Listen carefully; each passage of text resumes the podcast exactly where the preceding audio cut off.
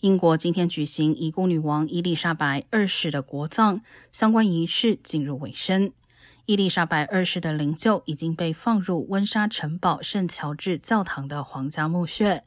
之后，在英国王室的私人仪式中，伊丽莎白二世将与已故夫婿菲利普亲王一同下葬于圣乔治教堂内的乔治六世纪念礼拜堂。